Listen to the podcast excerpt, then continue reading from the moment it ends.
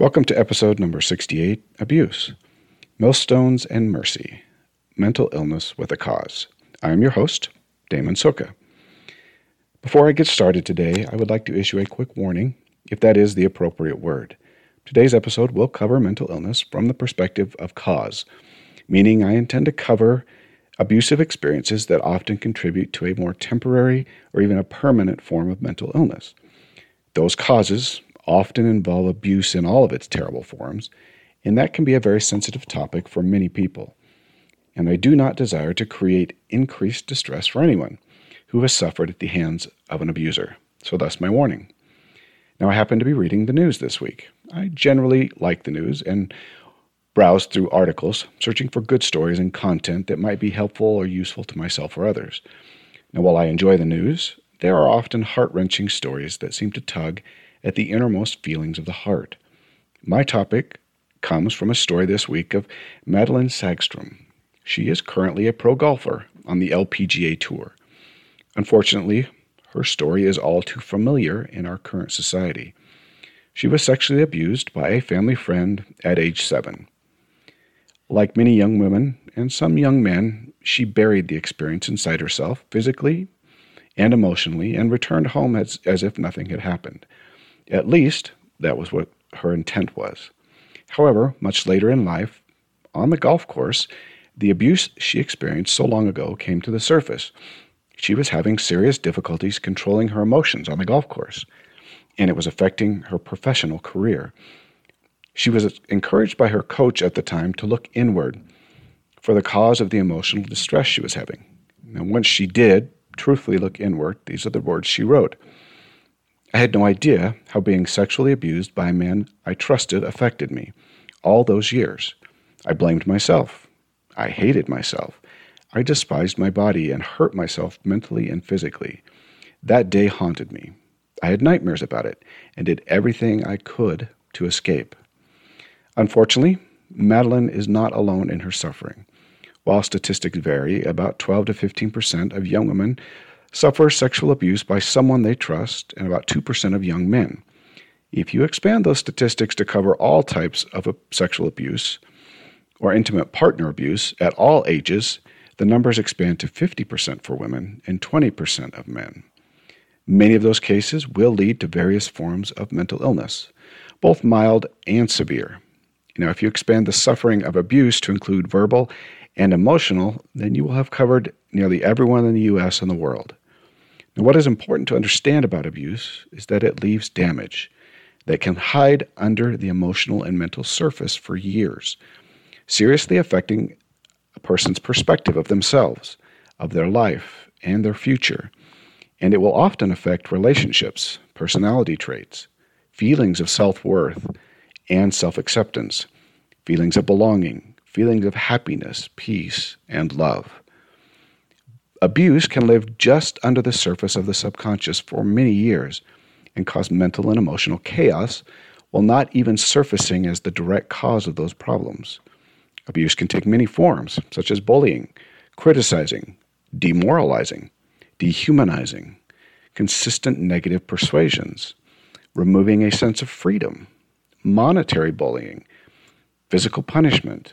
Doesn't have to be significant like bruises or scarring can even be things such as pulling hair, poking, and almost any type of negative behavior that causes a reaction or perception, a negative reaction or perception of oneself or one's actions. This can and often lives in the form of humor and jesting about physical features, speech, inability to socialize, and just so many other ways. One of the important factors of abuse is that often the abuser does not consider themselves abusive. They often see no wrong in their behavior because many times they are perpetuating something that they experience themselves. However, it's important to note that abuse is not defined by the abuser, it is defined by the victim. This means that though it may not be abusive to the abuser, and even if the abuser was once a victim, the action taken is abusive. If the action taken, taken is abusive to the victim, then it is considered abuse. Abuse is destructive in its nature, and is its intent to selfishly satisfy the needs of the abuser in some form. In almost all forms, the abuser does have some type of control over the victim, and the control is one of the major identities that the abuser seeks. The abuser may even attempt to redirect the abuse as respect or other types of moral control and seek to enforce this respect by some sort of negative reinforcement. But that does not re- reclassify it. Abuse is abuse, no matter how it is twisted or contorted. Now, I could talk about the many forms of abuse during this entire podcast and probably not even scratch the surface of the many possibilities and the experiences of those people out there. The important things to remember about abuse is that first, it is defined by the victim. Just because the abuser does not think that they are abusive does not mean that the abuse, the abuse is not occurring.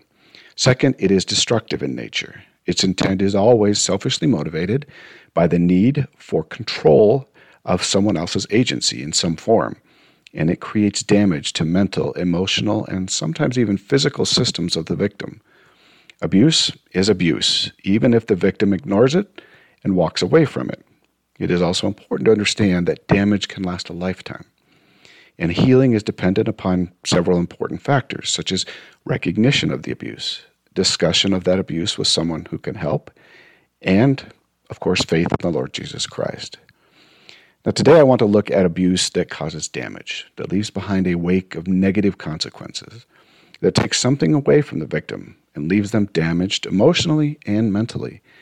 The damage can be small and somewhat insignificant to serious and deep emotional and mental difficulties that last for years and even a lifetime. What I hope from my discussion today is to help those who suffer understand that that damage can be repaired. Emotional pain can be removed, scars can be healed, forgiveness granted, and hearts removed from suffering. The Lord takes abuse very seriously and has even noted that offending children what we would call innocent victims, provides for potent penalties. The Lord did not mince words when he gave the following counsel to his disciples in Luke 17 1 and 2. Now it reads as follows Then said he unto the disciples, It is impossible that offenses will come, but woe unto him through whom they come. It were better for him that a millstone were hanged about his neck, and he cast into the sea, than that he should offend one of these little ones. The scripture delineates two ideas. One, that a fallen world will have abusive situations. And second, that serious punishments await those who commit violations of the sacred trust and confidence given to them by the innocent victims. As for the abuser, there always exists a pathway back to eternal life, but it will likely not be an easy one. The Lord does not take lightly uh, abuse, and repentance is likely to be a serious process of recognition, rectification, and realignment of one's life. The Lord fully understands the impacts that abuse has on the life of the victim, and even those who are not victims, but witnesses, family, friends. One does not even have to know that the abuse has occurred to someone, and you may still be simply swept up in the inevitable consequences that follow that abuse. Abuse hurts so many people even outside of the one who directly suffers. It spreads its evil like the hot tar in a street, engulfing any unsuspecting bystander and most often those closest to it. Not only does the evil spread like a plague, but it runs through generations like a genetic defect. Abusers are often previous victims of abuse. And while that is never an excuse, it teaches us valuable lessons about how abuse spreads and multiplies. Abuse damages vital mental and emotional systems that can be and are difficult to repair, and even far more fully difficult to fully heal. Scars from emotional, physical, or mental abuse can stay with an individual for a lifetime and cause serious mental health challenges. It is not uncommon for abuse that happened during childhood or teenage years or even early 20s to cause serious bouts of depression, anxiety, OCD, and even bipolar disorders based on the type of abuse and severity. Abuse is a very personal and individual thing. Symptoms of mental health challenges caused by abuse are going to vary about as much as the abuse itself. Symptoms may show up as physical problems, including aches and pains of all types, nausea, lack of desire to eat, or the opposite, eating too much, fainting, physical desires of harming oneself, meaning cutting, piercing, or tattooing, Symptoms may show up socially, becoming non communicative, reclusive, or even the opposite socially, such as indulging in risky behaviors. Symptoms can change over time and modify based on the changes of the physical body, hormonal challenges and changes, moving or location changes, and even just a matter of time. Of course, all of the normal mental illness symptoms that we would talk about all the time also apply here, including all those for depression, bipolar, anxiety, and all of their forms. Symptoms may also remain hidden for several years and then suddenly occur, based on a life event or even simply because the body is under stress. It is important to note that mental illness due to abuse comes in all types, shapes, and sizes, and does not discriminate between race, culture, gender, or any other determining factor. One cannot wish it away from the body or even ignore it into oblivion. The body will determine what the symptoms will be and when they will occur. There are things that will intensify the symptoms, such as significant stress, predisposition to mental illness, or genetics, hormonal changes, and even specific events that may be linked to the abuse, such as a person, location, movies, and anything linked to the abuse by the victim. Now, the eventual outcomes of abuse will also depend upon a number of factors, including genetics, culture, social norms, personality, morality, family, friends, social status, and many other influencing factors. The one thing that can be certain is that abuse causes damage. Whether the extent or small is small or insignificant, that damage will eventually show up in the lives of the victim. Now, take for instance Madelene's case. You can see from her statement that a one time abuse caused her serious doubts about herself and that she blamed herself, hated herself, and eventually did mental and physical harm to herself. Now, no one in their right mind would say that she should blame herself, but that is often the case with victims of abuse. They feel that some part of them caused the abuser to act in the way that they did. This feeling of guilt is a natural reaction to the abuse. When we see individuals whom we look up to and to whom we seek for recognition and in whom we have placed our trust, abuse that trust in evil ways, our minds look for an answer. And all too often, the mind finds that that answer in oneself. The victim is never to be blamed for any abuse. There exists no reason for abuse to occur in any form and to cause a victim to think that by their actions the abuse came upon them only adds salt to an already deeply cut wound. The first thing one must do to begin the process of healing from abuse is really accepting abuse for what it is and that the victim does not do, does not or did not deserve the abuse. No one is ever deserving of abuse in any form. We can do strange things as human beings, and the abused person can see abuse as actually attention and love. And they can actually become dependent upon that abuse. So that if one relationship ends, they may actually seek similar abuse in another relationship. Now, recognizing abusive behavior for what it is can be far more difficult than you might think it would be but is, it is the most important first step of the process. Speaking of the abuser and justice, the Savior taught that the abuser would face serious justice, but he did not teach that justice requires the abuser need to be abused as part of that justice. Our hearts and minds are generally attuned to justice because we are spirits of a celestial world, where justice was part of our everyday life. We expect justice to be served and the guilty punished. However, in this mortal world, we often go about it in incorrect ways, seeking to punish the guilty ourselves rather than doing what the Lord asks, and that is to leave it or leave the punishment to the Lord. Understand that a desire for justice is not a problem and is a very natural feeling. However, pursuing that feeling and developing a vindictive disposition is a serious and sinful problem that, that can and often does lead to dead end roads where peace and a new life are never going to be found. It is not wrong to seek for redresses from the courts and the penal system when abuse occurs. We are asked to make sure that those who are doing wrong are brought to answer for their crimes. However, separating the idea of a loving rebuke and a revengeful punitive spirit can be difficult if we seek for redress from the courts, it should be in the attitude of concern for the abuser. their community, and their family and friends who may also be suffering at the hands of the abuser. Now, I know that sounds strange and even more difficult to comprehend that we should be concerned about the abuser. But if we do not seek redress out of concern and love, then a far more darkened purpose will envelop one's heart.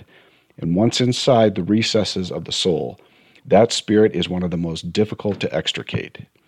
A personal crusade by the victim with the intent to destroy will actually only destroy the victim. That is the one thing that the victim must avoid. It can be extremely difficult to leave that punishment alone and with the Lord. We have often suffered at the hand of the abuser deep and lasting emotional, mental, and even often physical pain. The eye for an eye type of retort can feel from the outside looking in as though it might provide some healing or benefit to the wounded soul. The truth of the matter is that no amount of punishment of the abuser will heal a victim's wounds. Justice, unfortunately, does not provide for peace of the abused. It was never meant to. Its intent is to provide learning to the abuser and to correct their actions. Now, justice has always been a method by which the Lord rules the expansive universe, and he holds it in his hand.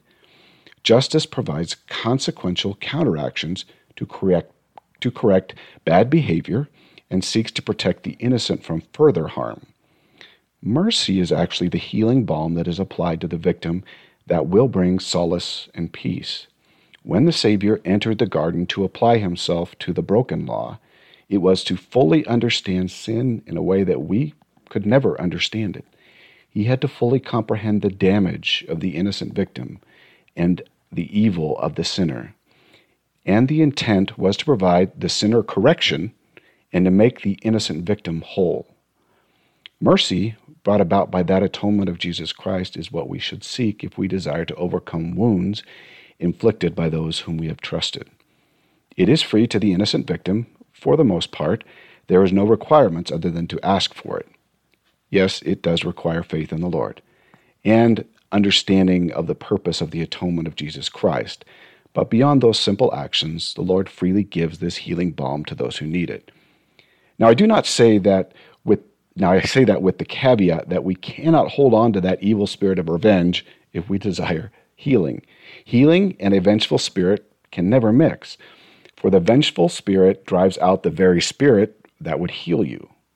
Now, yes, we certainly can ask for that vengeful spirit to be removed, and the mercy of the Lord will also drive out that spirit and heal us. But we must be truthful in our desire, honest and sincere about our desire to leave it to the Lord. Now, I say much of this with some understanding of what it takes to leave matters to the Lord. However, I know that there are many who have experienced far greater trials of abuse than I. No matter the abuse, if you can go to the Lord with the faith that you have and seek for healing, that healing will come. Now, there is a matter of forgiveness. And, and then I would like to really end my discussion today with some words regarding the mental illness and healing. Forgiveness may be one of the most difficult things you do in this life. I have a top three things of difficult things to do, and forgiveness of an abuser or another person who has wronged you is the first is in first place for me. Um, followed by forgiving myself, and third, allowing others to have agency. Yes, the Lord does require you to forgive, and He has said so very pointedly in the Doctrine and Covenants. He also notes that there are no exceptions to that rule. Judgment is His and His alone. However, there are some things you should understand about that forgiveness. First is that the Lord does not expect you to continue to suffer and remain in an abusive situation. Turning the cheek again and again is also not the intent of that phrase. That is not the intent of the forgiveness rule. You have every right to remove yourself from the abuse. Second, forgiveness is simply that you come to the point of understanding mortal failings and to have concern for the salvation of the abuser. What do I mean by this?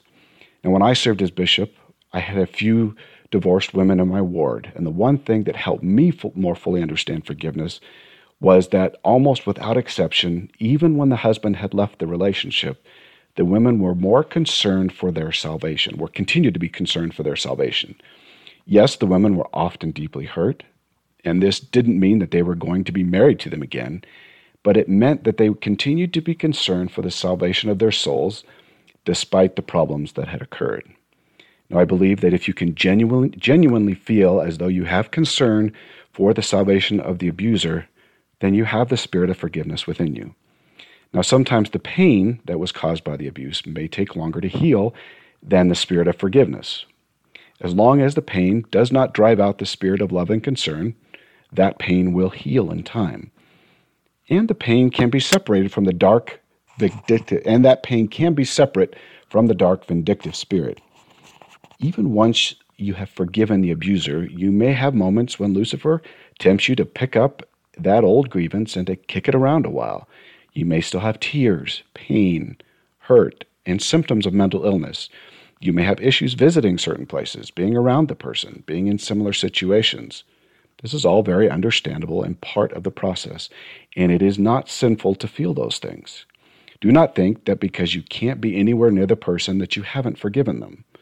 A trust has been deeply broken, and pain will take time to heal. And we, by nature, human beings, avoid pain. And we should avoid placing ourselves back into that pain until we are ready. And that might not be in this lifetime. Forgiveness is about seeking the abuser's salvation and avoiding the pitfalls found in revenge and seeking for blood. We cannot seek for another's pain and heal our own pain. Now, I still carry scars around with me. Scars will always exist, but in time they will be just scars without pain. For wounds to heal and scars to remain without pain, the Savior's atoning blood must heal the wound. Now, that healing may come all at once, although that type of miracle can be rarer than you think. More likely, it will come pieces at a time, and one day there will simply be no more pain.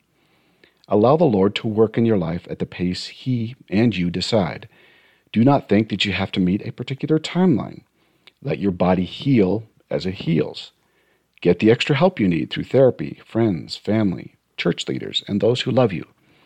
And I cannot promise you when the full healing will come, but I can promise you there will be a day when it will. Now, a word about mental illness. Mental illness is simply a symptom of mental, emotional, and physical abuse. It is your body telling you that you have an issue that needs resolution. Not all mental illness is caused by abuse or trauma, or even by an exterior source. However, damage done by others to the soul can cause serious symptoms to occur and they may show up long after the abuse or trauma. You can see this in the original story about Madelene, when she was abused at seven, but it did not show up till she was about 26 years old. If you feel that this might be the case, the best thing you can do is to go see what I call brain trainers, psychologists, counselors, or therapists. Allow them to help you through the process. Now, the church provides for these counselors everywhere. They can to help with mental illness and other problems. There is no shame in seeking them out. Often your bishop can be helpful to you in this. Understand that they are part of the medicine that the Lord has provided here on the earth. The next thing you can do is to understand that often abuse takes time to process and to heal after one has begun to work with it and resolve the concerns. There should be no reason that you need to face such issues, alone. And my next suggestion would be to find some with, someone with whom you can confide, confide and who can help you when things get a little tough. And they are likely to get tough once in a while. Finally, I probably can't say this enough. The Lord is infinitely merciful and kind. He will provide almost anything you need if you will but ask. Even if you have to say that you are struggling with forgiveness and prayer and even believing that He lives and loves you. The Lord already knows this and what ails you. Be forthright, honest, and respectful, and you will find gentleness, mercy, and kindness of the grandest nature. He is fully ready to heal you and protect you, protect and guide you to that peace you seek. Now, I'm going to end today with something that Madelene actually said in her article. She said this I'm telling this story, but what I want to focus on and what I want to share with people is it's the steps that I've done afterwards, the decisions that I have decided to do to grow. It's not about what happened, it's about how did I grow out of this and how did I become the version that I am today. Now, may you find the peace in your story, and may you fight so that the Lord can do his part. We will talk to you next week.